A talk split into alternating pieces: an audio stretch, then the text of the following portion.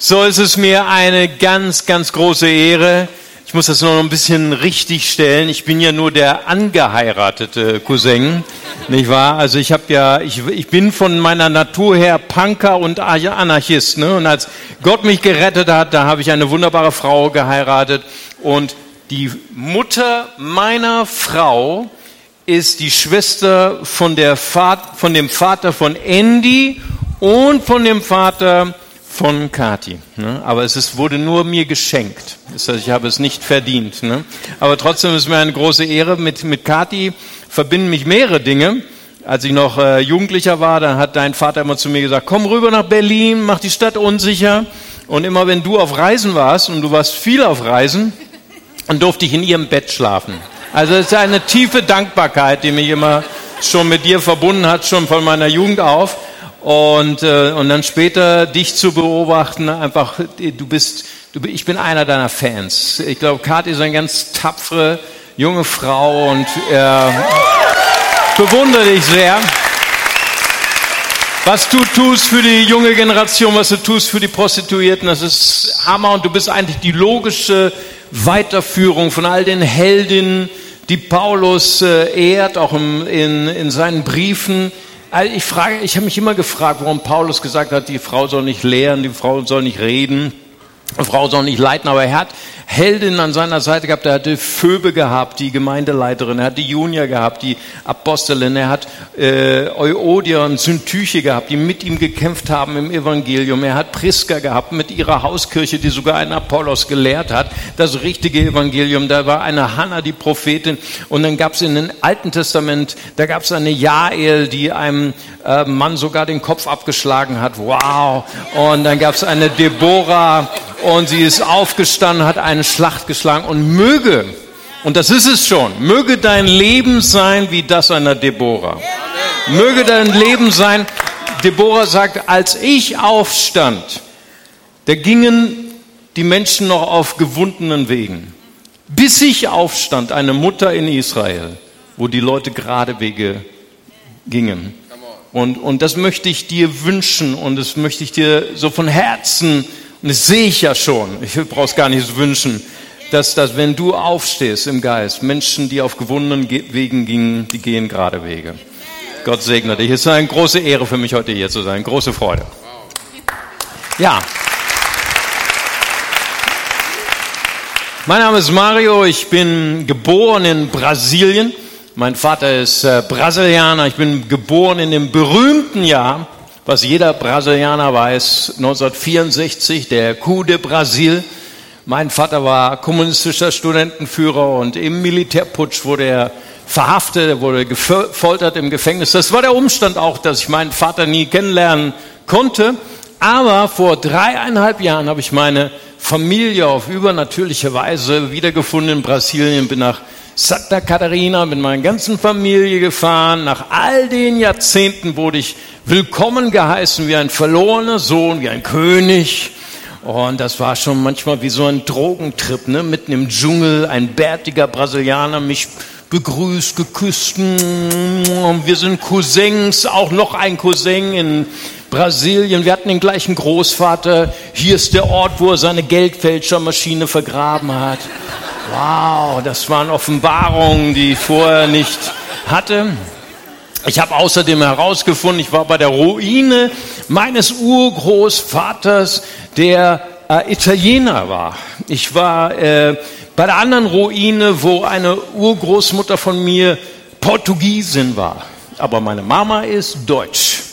Und die Mama meiner Mama ist Engländerin, geboren in Chile. Und ich sage immer, bei jeder EM und bei jeder WM, wir können gar nicht verlieren. So ist das. Das ist eigentlich immer langweilig, ne? weil wir, wir gewinnen immer. Ich komme aus einer internationalen Gemeinde, wie schon gesagt. Wir haben auf dem Papier haben wir 40 verschiedene Nationen, ohne Papier haben wir 70 verschiedene Nationen. Unsere Gottesdienste werden übersetzt in vier bis sechs Sprachen äh, konsekutiv oder simultan, so sagt man, glaube ich. Und äh, ich sage immer, wir streiten uns fröhlich. Ja, so viele verschiedene Kulturen, aber ein Gott. Und äh, etwas anderes sehr, sehr Schönes, was im Moment bei uns geschieht. Ich komme ja aus der damals noch Hauptstadt der Salafisten und viele, viele Muslime wohnen bei uns in äh, Bonn und je, fast jeden Sonntag kommen Muslime zu uns in den Gottesdienst und ich frage dann manchmal auch, ich habe letztens einen äh, Muslim aus Bangladesch gefragt, ich sage, wer hat Sie eingeladen? Dann sagt er, mein Freund, der ist Muslim, der hat mich eingeladen. Ich sage, wow, jetzt laden schon die Muslime sich gegenseitig ein, um in unsere Kirche zu kommen. Und er sagte, geh in diese Kirche, da sind sie nett zu Muslimen. Und äh, ich sage euch, äh, äh wir leben in fantastischen Zeiten. Gott schreibt Geschichte in Deutschland. Ich spreche auch nicht mehr so gern von Flüchtlingskrise, weil ich glaube, dass Gott jede Krise in eine Chance verwandelt. Und deswegen spreche ich von Flüchtlingschance. Wir haben letztes Jahr 31 Muslime haben wir getauft in den Tod und in die Auferstehung Jesu. Mein Bäcker ist Muslim, der ist Yassin, das ist der äh, äh, Sure 34, das Herz des Korans. Er wusste vorher nicht die Bedeutung seines Namens, habe ich ihm dann erklärt. Und dann hat er gesagt, Maria, also bei dir, ich folge dir auf Facebook und all deine Taufen, das sind keine richtigen Muslime, das ist Shia, das sind Shia, die sind Kuf, Kufars, okay, das sind gar keine richtigen Muslime. Und bei unserer letzten Taufe haben wir drei Sunnis äh, getauft. Einen aus Bagdad, aus Irak, Ayman und dann haben wir Ali getauft aus äh, Pakistan und dann haben wir noch einen Mohammed getauft aus äh, äh, äh Iran und da wohnen auch äh, Sunni. Muslime. Und dann sage ich, komm vorbei, wir haben echte Muslime getauft. Und weißt diese Leute kommen ja nicht durch, durch uns, sie kommen durch Ex-Muslime. Ich erzähle euch von Tan Tanjinul. Tanjinul kommt aus Bangladesch, ehemaliger Muslim. Wie ist er zum Glauben gekommen? Is, äh, Ismail aus Aserbaidschan hat ihn eingeladen. Für einen deutschen äh, Pastor ist Ismail absolut äh, unqualifiziert Missionar zu sein in Deutschland, weil er spricht kein Wort Deutsch aber er wohnt Tür an Tür im Asylantenheim und ihm haben wir vorher getauft und hat gesagt, komm mit mir in eine Gemeinde, wo Muslime willkommen sind. Und wie wurde Ismail aus Aserbaidschan, wie wurde er Christ? Er wurde eingeladen von Mohammed aus dem wilden Kurdistan, ehemaliger PKK-Kämpfer. Ne? Das sind dann auch ganz andere seelsorgerliche Gespräche. Ne? Nach der Taufe, Pastor, darf ich weiter fürs freie Kurdistan kämpfen? Was sagt die Bibel dazu? Ne? Vor 30 Jahren war ich noch absoluter Pazifist. Da ich gesagt, nein, jetzt habe ich das Alte Testament gelesen. Ich bin mir nicht mehr so sicher, nicht wahr? Also habe ich gesagt, komm, geh nach Hause, Mohammed, und bete das Gebet. Was würde Jesus tun? Eine Woche später ruft er mich an und sagt, Pastor, ich habe das genau gebetet, ich gehe doch nicht nach Kurdistan, ich bleibe in Deutschland. Wow, Glück gehabt, wow. Das sind ganz andere Horizonte. Und ich sage euch, Jesus liebt Muslime. Ich komme jetzt gerade aus Amman. Ich war vor, vor drei, vier Wochen war ich in Amman. Ich möchte euch auch nochmal danken. Ihr unterstützt auch die Arbeit des AVC, Nehemiah Hilfsdienste sehr, sehr stark. Nochmal ganz herzlichen Dank für eure Sonderspende auch letztens. Und wir waren jetzt in Amman, dort haben wir auch eine Schule. Wir haben eine Lebensmittelausgabe. Ähm, 300 Muslime sa saßen dort im Saal vor der Lebensmittelausgabe. Ich durfte zu ihnen predigen. 50 warteten draußen, weil sie keinen Platz mehr gefunden haben. So voll war die Kirche. Und ich durfte nur 15 Minuten sprechen. Und ich habe gesprochen über Jesus heilt die Frau mit dem Geist der Schwäche. Und ähm, dann habe ich so, so intensiv und so leidenschaftlich wie möglich gepredigt. Alles Muslimas mit Hijab, mit Kopfbedeckung, kommen aus Syrien, haben gekämpft vier Jahre lang gegen Assad für die Scharia.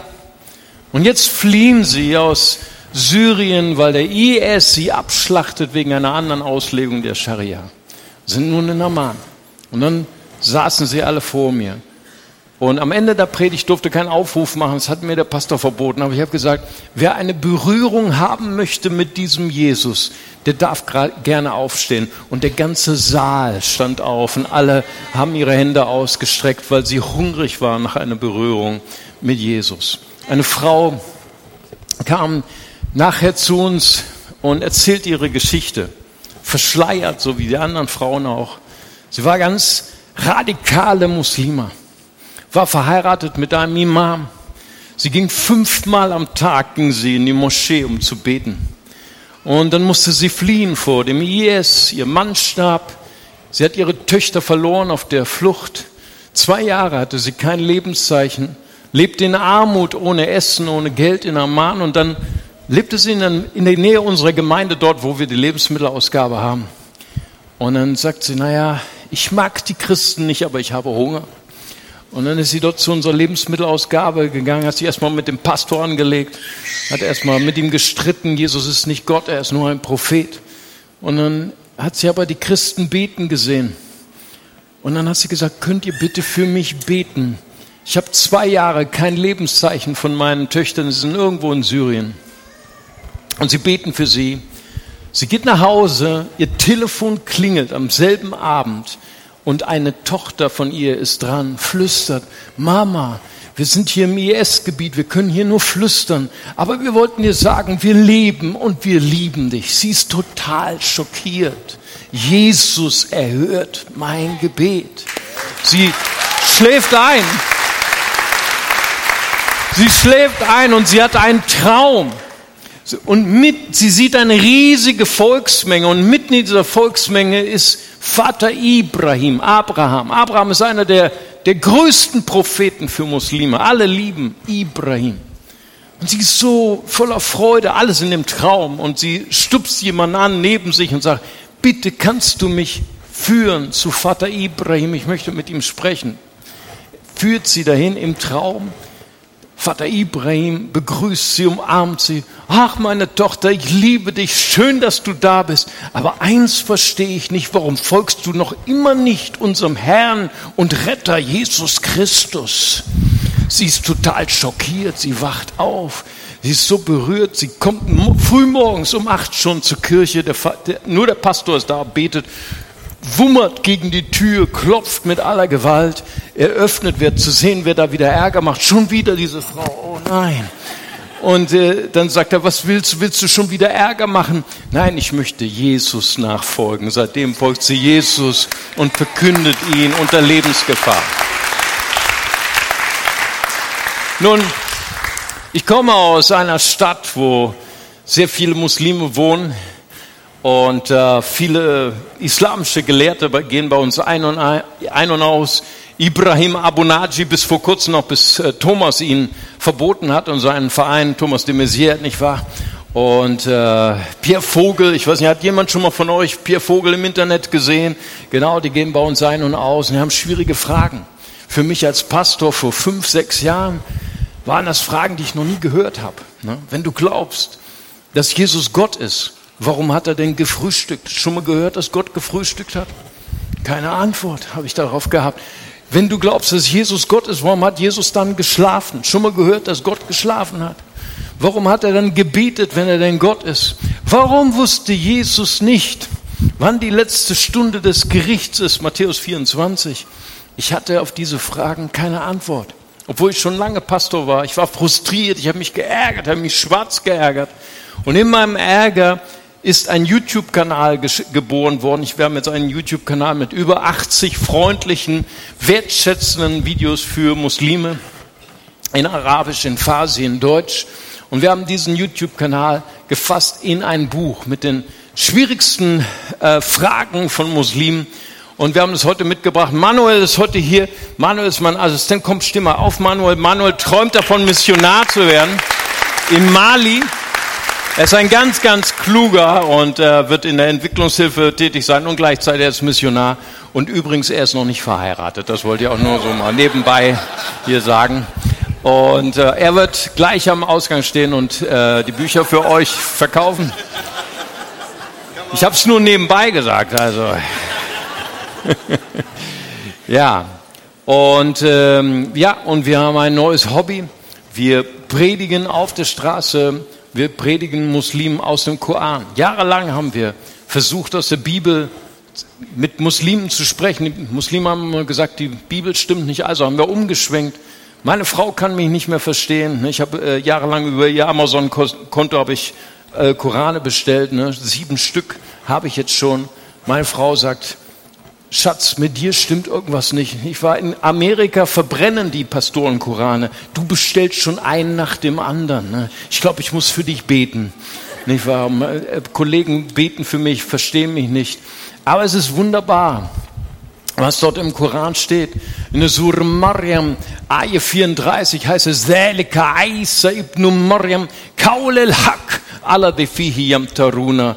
Wahrlich, Jesus, der Sohn Mariams, ist das Wort der Wahrheit, woran sie zweifeln. Kommt mir bekannt vor aus der Bibel, ne? im Johannes 1, Vers 1 heißt es, am Anfang war das Wort, das Wort war bei Gott, Gott war das Wort, Vers 14, und das Wort wurde Fleisch, und wir haben seine Herrlichkeit gesehen. Wenn die Bibel und der Koran gemeinsam bezeugen, dass Jesus das Wort ist, und wenn das Wort ewig ist, dann ist Jesus ewig. Ich kenne nur einen, der ewig ist. Jesus ist Gott. Nun, ich habe heute ein Wort mitgebracht für Kati und ich möchte lesen aus dem Wort Gottes aus Philippa Kapitel 2.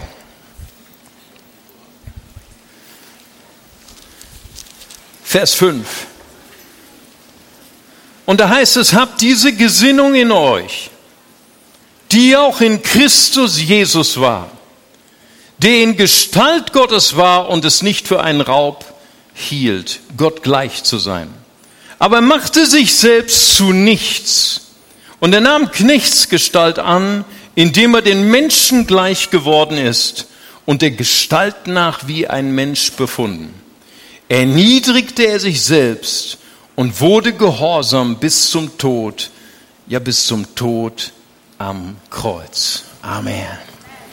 Meine Botschaft heute lautet, Gott, er möchte verstehbar werden. Gott hat eine Leidenschaft, eine brennende Leidenschaft in seinem Herzen. Er möchte, dass Menschen in seine Nähe kommen. Gott möchte, dass Menschen, die keine Ahnung haben von Gott, ihn denn verstehen dass sie ihn begreifen mögen, dass sie ihn tasten mögen, dass sie ihn schmecken mögen. Weißt du, Gott hat keinen Blitz vom Himmel gesandt, er hat nicht irgendwie mit Feuerflamme eingraviert, glaub an mich, sondern er hat etwas Außergewöhnliches getan. Er wurde Mensch. Er lebte unter uns in Schwachheit. Johannes 1, Vers 14 heißt es, das Wort wurde Fleisch und lebte. Das Wort wörtlich heißt, er zeltete unter uns. Das ist der Beweis, dass Gott ein Roll Ranger ist, nicht wahr? In Schwachheit. Weißt du, ich habe mir das immer vorgestellt, äh, ich habe schon im ersten Gottesdienst gesagt, es muss äh, Pastor Andy nochmal prüfen, ob das wirklich wahr ist, weil es steht nicht in der Bibel, was ich jetzt sage, aber ich kriege ja noch ein Feedback vom Pastor Andy. Was ich stelle mir das immer so vor, wie das wohl war. Jesus im Anfang, von Anfang von Ewigkeit in der Dreieinheit. Von Ewigkeit Gott. Und das ist cool. Von Berufswegen Gott. Stell dir das vor, du schreibst eine Bewerbung. Was ist Ihr früherer Beruf? Gott. Wow, durch sein Wort entstanden die Galaxien. Hey, ich finde das cool. Durch ein Wort, ey, du brauchst keinen Schraubenzieher mehr, keine Zange, nicht diesen ganzen Kram aus meiner Werkstatt. Ich spreche ein Wort, das Universum entsteht. Was für eine Glanzkarriere.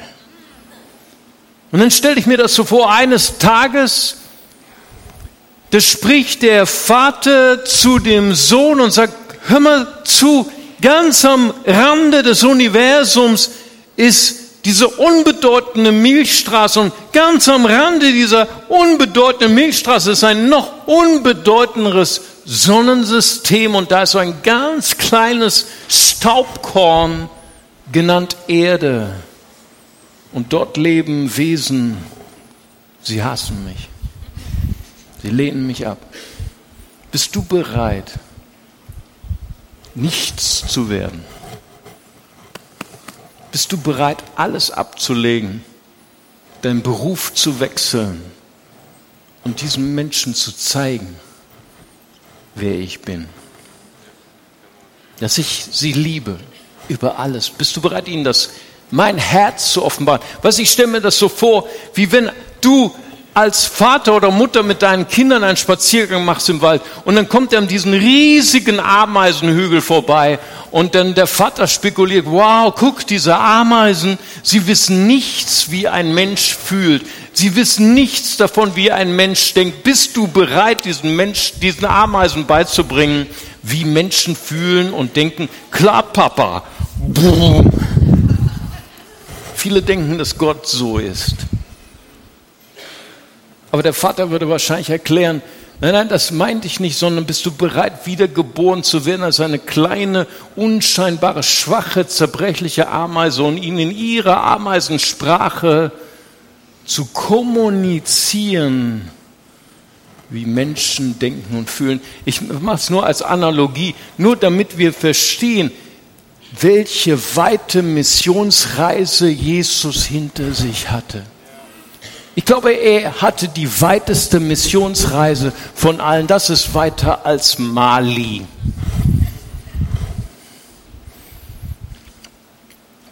Und er kam und er wurde Fleisch. Und er brachte uns seine Herrlichkeit.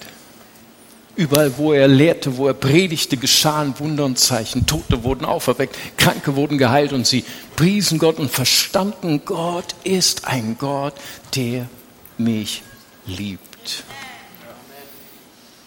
Das ist, das ist das, wonach Gott sich sehnt. Gott sehnt sich nach Menschen, die bereit sind, Zeugen zu sein.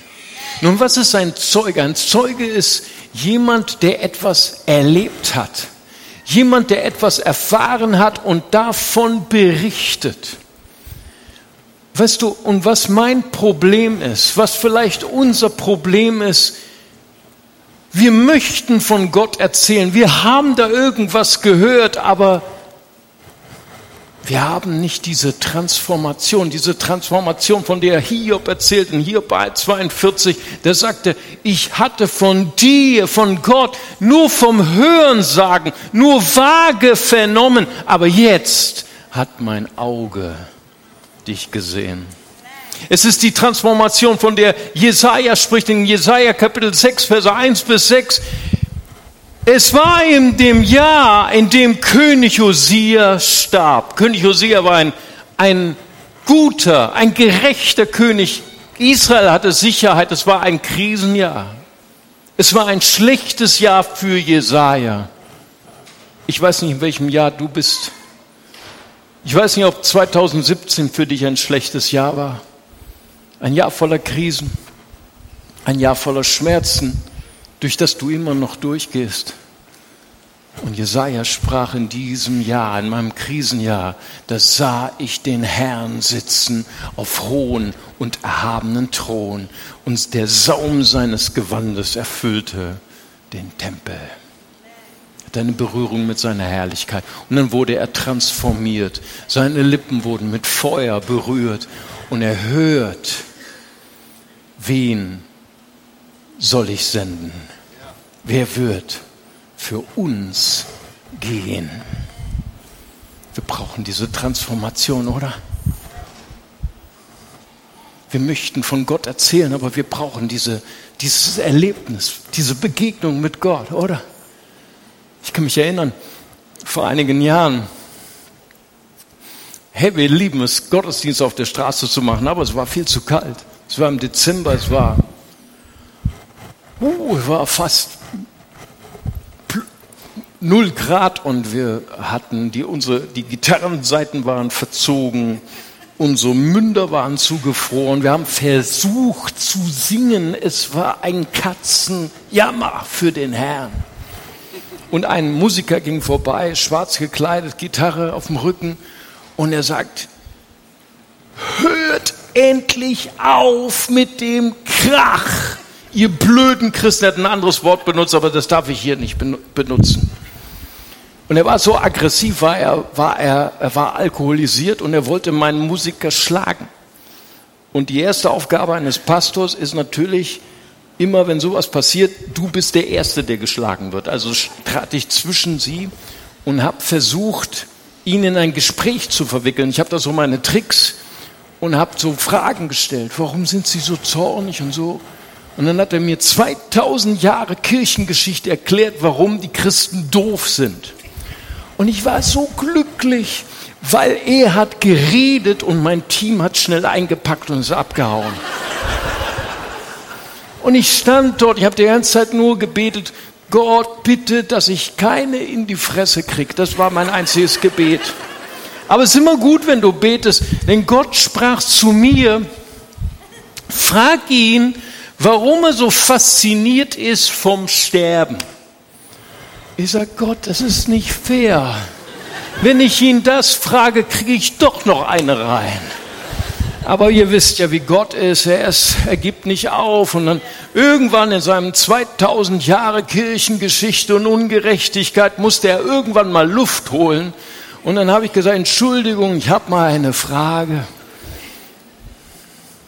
Warum sind Sie so fasziniert vom Sterben? Tränen kamen in seine Augen.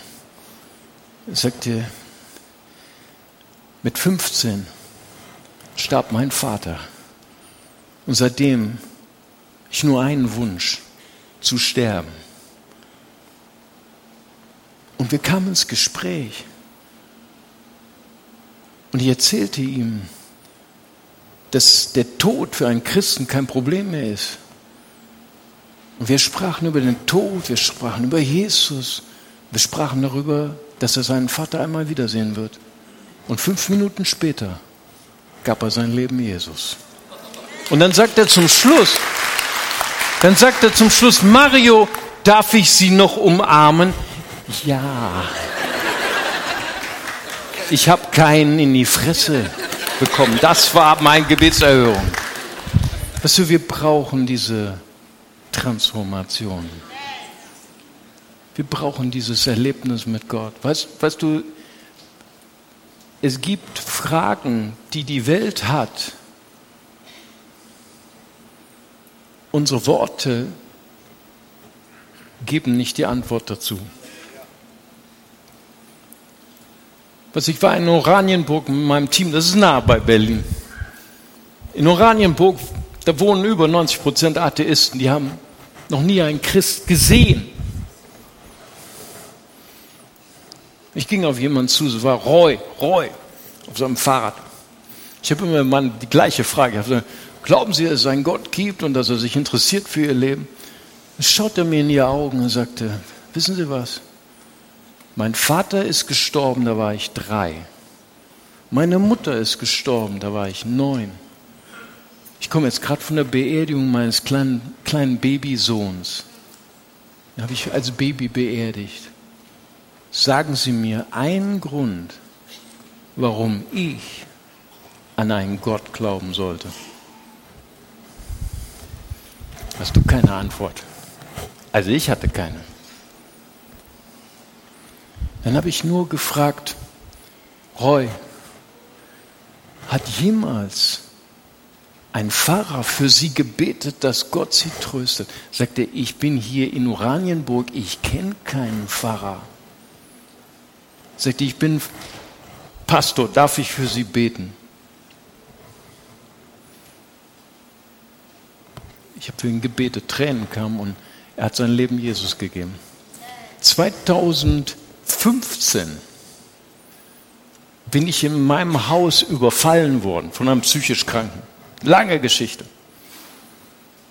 Er ist in unsere Tür eingebrochen. Ich habe versucht, meine Frau zu äh, verteidigen, weil er wollte hoch zu meiner Frau. Keine Ahnung, was er mit ihr anstellen wollte. Und er hat meinen Kopf genommen, immer wieder gegen die Wand geschlagen, immer wieder gegen den scherbenübersäten Boden. Ich äh, musste in die Uniklinik. Und am ersten Tag haben sie mir noch gesagt, ich brauche nicht operiert werden. Am zweiten Tag kam der Chefarzt, sagte, Herr Pastor, Sie haben so viel Blut im Gehirn, wir müssen Sie anbohren. Da war ich so ein bisschen entmutigt. Das ist keine schöne Vorstellung, oder?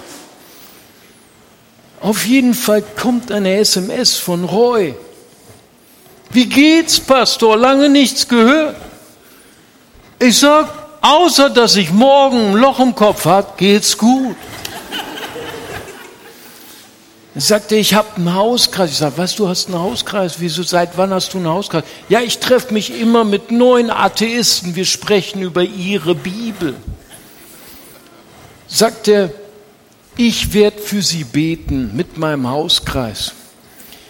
Ich bin operiert worden. Ich hatte so einen schönen Ball und alles Mögliche. Nach sieben Tagen nach meiner OP habe ich wieder auf der Kanzel gestanden und gepredigt. Das passiert, wenn Atheisten für dich beten. Halleluja.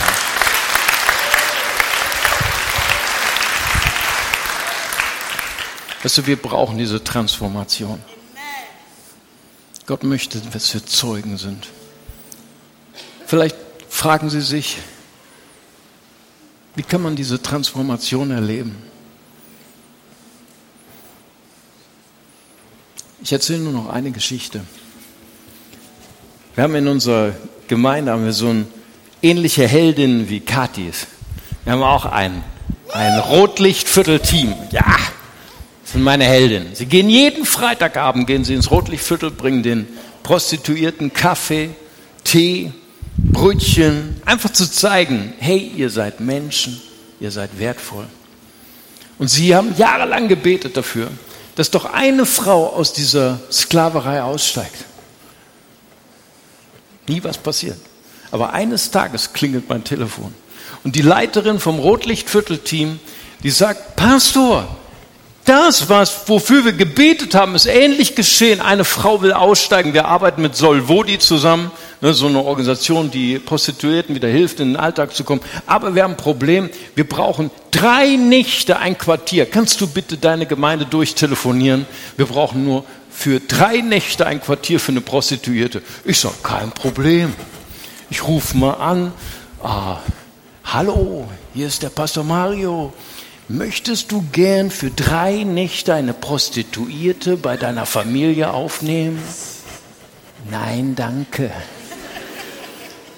Ich rufe alle möglichen Leute an, ich bin schon ganz ohne Hoffnung. Dann rufe ich bei einer Familie an, vier Kinder, glücklich verheiratet. Die Frau sagt sie, ja, geht alles super, war alles super spannend und so weiter. Die Prostituierte ist heute noch, folgt Jesus und das ist eine ganz andere Geschichte. Auf jeden Fall eines Tages kommt die Mama, glücklich verheiratet, vier Kinder in mein Büro, muss irgendwann ein Dokument abholen. Und dann sage ich, hey, gut, dass ich dich sehe, komm mal kurz in mein Büro. Ich wollte dir schon immer mal eine Frage stellen. Kriegst du auch einen Kaffee? Du, ich habe damals, habe ich die ganze Gemeinde abtelefoniert. Keiner wollte diese Prostituierte nehmen, nur du. Was ist das Geheimnis? Da fing sie an zu weinen. Sagst du, kennst meine Geschichte nicht, oder? Ich bin Tochter eines Pastors. Mein, Past, mein Vater hat mich missbraucht, vergewaltigt, von meinem siebten bis zu meinem zwölften Lebensjahr. Mein Leben war in tausend Scherben. Gott war für mich gestorben. Mit 18 hat Jesus mein Leben wiederhergestellt. Und als du mich angerufen hast, und als ich diese Prostituierten in die Augen geschaut habe, da wusste ich, ich bin die Einzige, die dieser Frau helfen kann, weil ich weiß, was diese Frau spürt. Es ist der gleiche Schmerz. Und ich möchte Ihnen heute sagen, Gott transformiert uns in den Krisen, in den Brüchen unseres Lebens, in den Schmerzen, in der Schwachheit wird er verstehbar. Und ich würde gerne, dass wir zum Schluss noch kurz unsere Augen schließen zu einem Gebet. Und ich möchte, bevor wir beten, noch eine kurze Einladung geben. Vielleicht ist jemand hier heute und Sie, haben, Sie sind vielleicht Teil einer Religion, Sie sind vielleicht sogar getauft, aber heute haben Sie etwas gespürt. Heute haben sie gespürt, da klopft jemand an ihr Herzenstür. Ich sage, Gott möchte ihr Freund sein. Und vielleicht ist heute in ihnen diese Sehnsucht entstanden und sie sagen, ich möchte so gern eine Freundin, ein Freund Gottes werden. Dann möchte ich Sie gerne heute einladen. Das Evangelium ist ganz einfach. Satz Nummer eins, wir sind alle von Gott getrennt. Das ist ziemlich negativ. Wir können auch nichts tun, um diesen, diese, diese Kluft zu überbrücken. Satz Nummer zwei, umso schöner. Johannes 3, Vers 16. So sehr hat Gott die Welt geliebt, dass er seinen eingeborenen Sohn gab, mit jeder, der an ihn glaubt, nicht verloren geht, sondern ein ewiges Leben habe. Und wenn Sie heute hier sind und sagen, ich möchte gerne ein Freundin, ein Freund von Jesus werden, ich möchte ihn gerne einladen in mein Herz, dass er mir meine Schuld vergibt, mein Herz heilt, er mit mir geht durch hoch und tief, dann lade ich Sie einfach, einfach, einfach kurz Ihre Hand zu heben, so wie ich das gerade tue, als ein Zeichen für Gott. Und ich würde gern für Sie beten. Ist jemand hier? Dann heben Sie ganz kurz Ihre Hand. Ich würde gern für Sie beten. Danke, Jesus. Danke, Herr. Dort ist jemand, dort ist noch jemand. Gott segne Sie. Dort hinten ist noch jemand. Dankeschön. Ist noch jemand da? Da ist noch jemand. Dankeschön. Habt die Hand hier vorne auch gesehen? Ist noch jemand da? Dann heben Sie ganz kurz Ihre Hand. Ich würde gerne auch für Sie beten. Jawohl. Dankeschön. Habt die Hand auch gesehen? Jawohl. Ich würde gern, dass wir als ganze Familie ein ganz einfaches Kindergebet der Hingabe zusammen laut beten. Und wir sagen zusammen, Vater im Himmel, vergib mir meine Schuld. Herr Jesus Christus, ich wähle dich heute als mein Herrn als mein Retter. Die will ich folgen. Füll mich mit deinem Heiligen Geist, mit deiner Liebe. Amen. Lass uns mal einen Applaus geben für diese Menschen. Herzlich willkommen.